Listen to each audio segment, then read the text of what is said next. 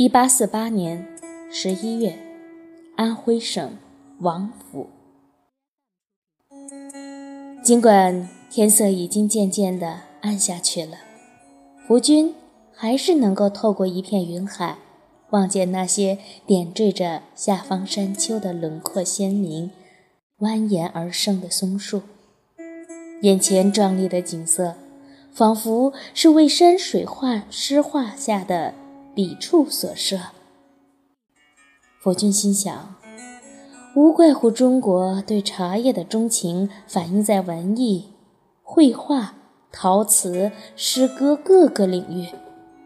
又有谁不想去再现、回味乃至永久保存如此强烈的美感呢？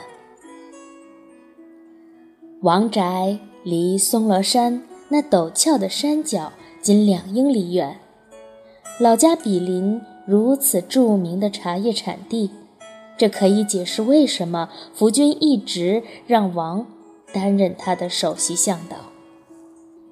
尽管此人贪财成性，但他来自茶叶之乡，在那里种茶叶已成了本地世代相传的技艺。从沿海地带回到山茶故乡里，这一习俗从王的祖辈起已经延续了一个世纪之久。王抢在福军前头，大步跨进自己童年时的家。他进门时没有带任何行李。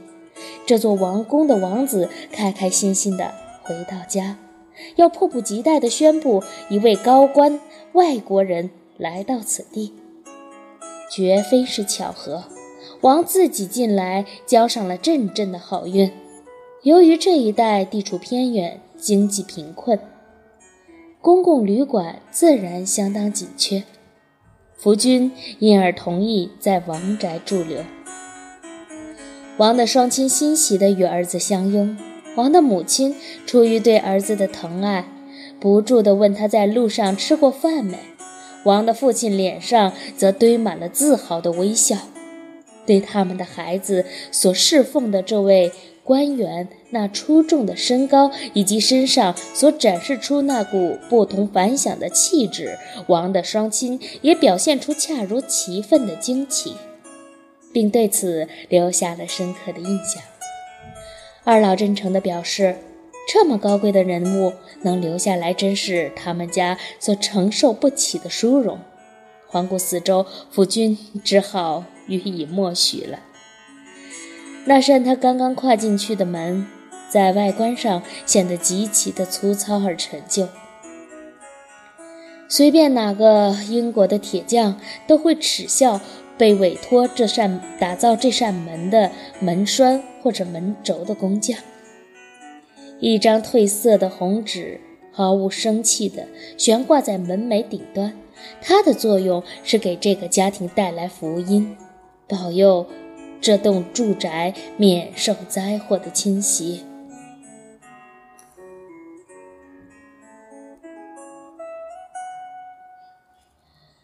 朝屋里瞥了第一眼，夫君发现王宅几乎毫无舒适感可言，房屋本身摇摇欲坠，几乎违背了物理常识。这座坐落于悬崖峭壁之上的居所，无疑是一座反映其建筑此地的工匠们不屈不挠精神的纪念碑。福军沿途已经见过许许多多这样灰褐色的房子，但他至今没有勇气踏入其中任何一户。捶打而成的、刷着白漆的厚实土墙，与发黑的木材制成的屋顶形成鲜明的对比。屋檐装饰复杂，镶嵌着华丽的雕刻，用粘土制成的双角上翘的瓦片印着兽类轮廓起伏、驱鬼降魔的效果。这里的人们相信，妖魔是无处不在的。屋子上开着的小窗户上密布着粗糙的窗棂，这种木质的屏障可以阻挡飞鸟进入房间，但阻挡不了虫子，尤其是苍蝇。王宅虽在实在是小了，小的再也腾不出一间专供男性和女性起居的房间。夫君一定期盼着自己那座花园里所拥有这么一间为访客准备的居室。那座花园储藏储藏着这伟大的英雄上一次前往中国所带回上一切植物标本。王宅的房子大约有一千平方英尺那么大，内中按照性别划分了各自的居室，仿佛他们其中是分居的一般。公共空间，一座床角。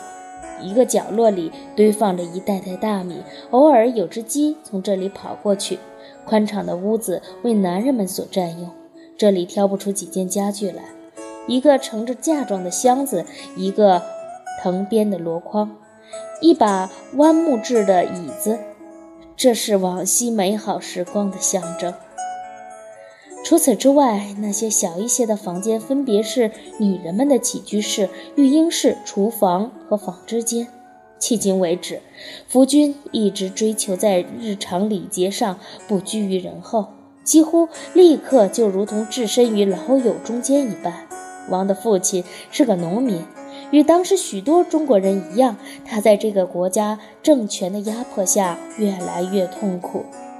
兴衰循环的农业经济正背负着人口爆炸的沉重包袱，只有因饥饿和经济萧条造成的人口锐减，才造就了王的父亲记忆中的农业经济繁荣时代。王老汉不顾自家贫困，慷慨地接待着这位福君。很快，这个家庭用所有能拿出来的最好的东西，准备了一顿丰盛的大餐。一块油光发亮的猪肉，吃顿肉时，第一筷子是留给这位尊贵的客人的。晚饭后，他们回到那间狭窄的房间内休息。福军打算明天起个大早，前往松罗山进行植物种子的采集活动，但天不有。但天有不测风云，第二天一早，暴雨伴着狂风倾盆而下，情况是明摆着的，他们只能留在房屋里。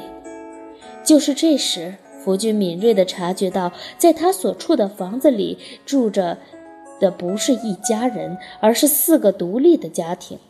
这个越来人丁越兴旺的家族的各个支系。每个家庭都有各自的小孩、厨房、火炉。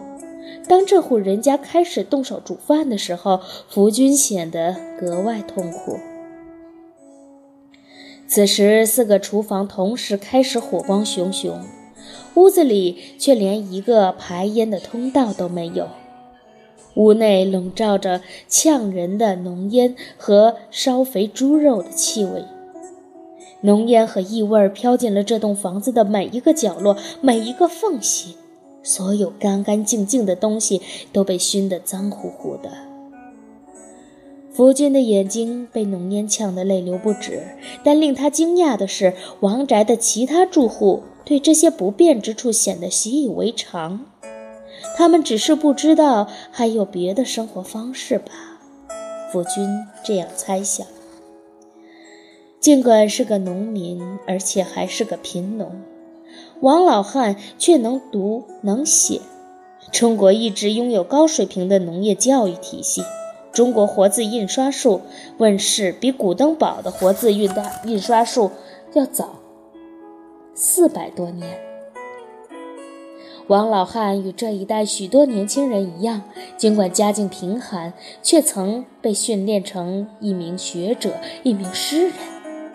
当附近一带有人靠做生意发了家后，他们就在本地出资办学，或是自家的村子里建儒家学堂。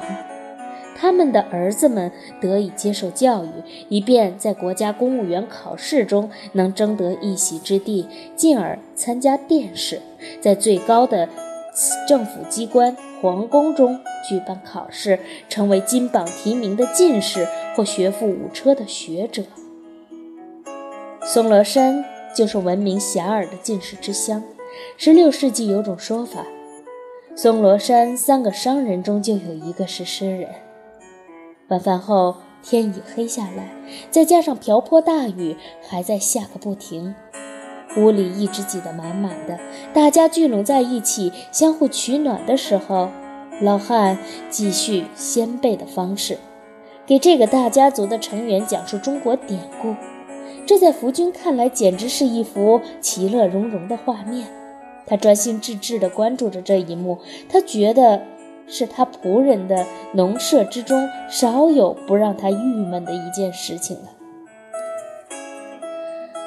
王宅呈现着浓厚的文化氛围，例如挂在墙上的纸片上提着书法诗。在中国，书法被视为一门艺术，而广受名士学者的推崇。由于汉字为象形文字，本身就是美化视觉艺术的适合材料，被称为学者的文方四宝：笔、墨、纸、砚，全部取材于当地的森林。书法中一笔一画都被认为折射出了作者的性格、情绪，以及他在认真思考作品之时的心理活动轨迹。要做一名优秀的书法家，需要经过刻苦的训练，并对传统文化怀有敬意。因此，书法。这门艺术对于王家那种森严的家规和尊重传统的家庭价值观而言，是一种良好的助力。在这个田园之家里，福君也看到了一些很眼熟的事物。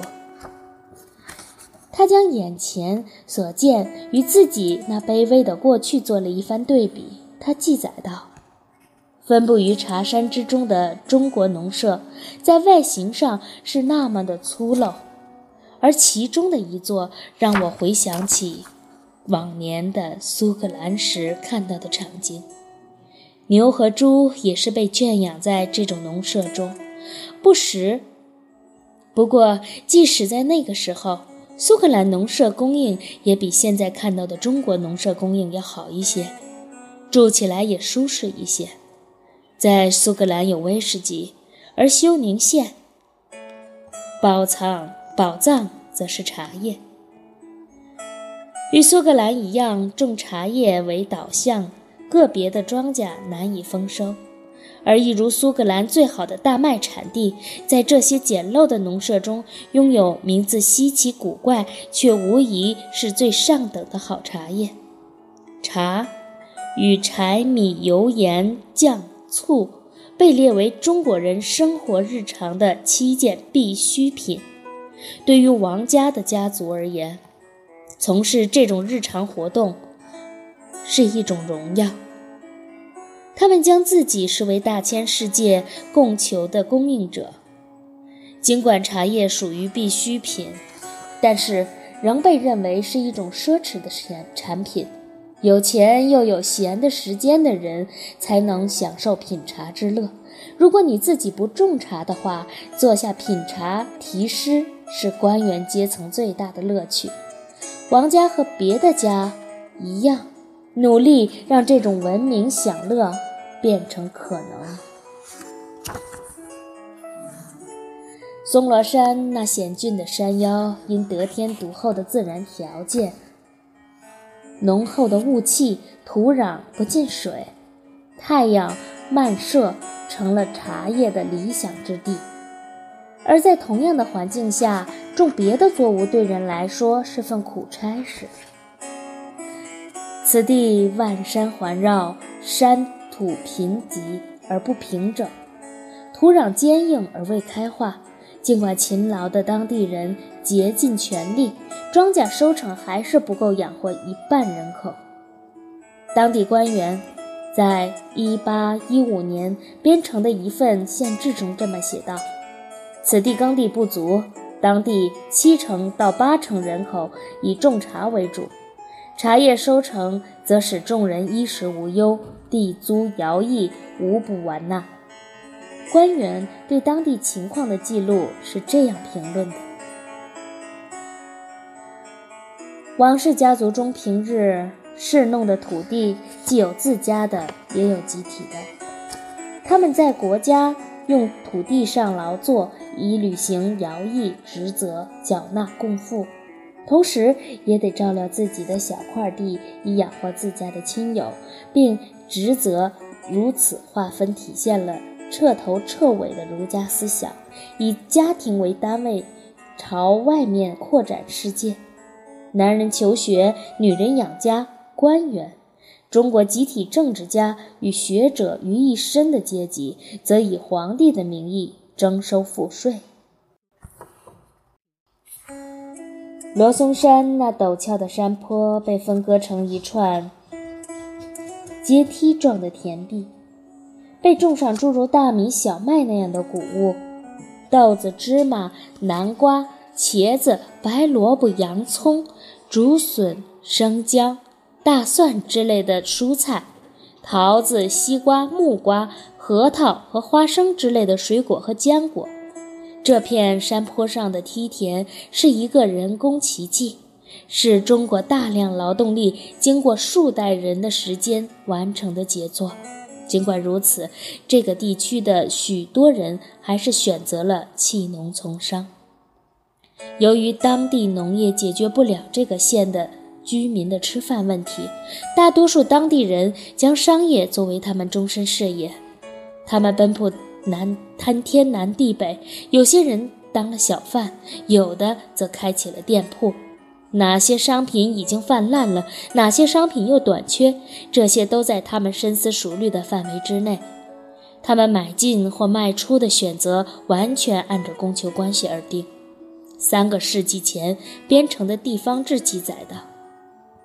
王在少年时就和这一代许多年轻人一样，为家乡的贫困所迫，只能离开茶山，前往沿海城市，在那里寻觅着改变自身命运的机会。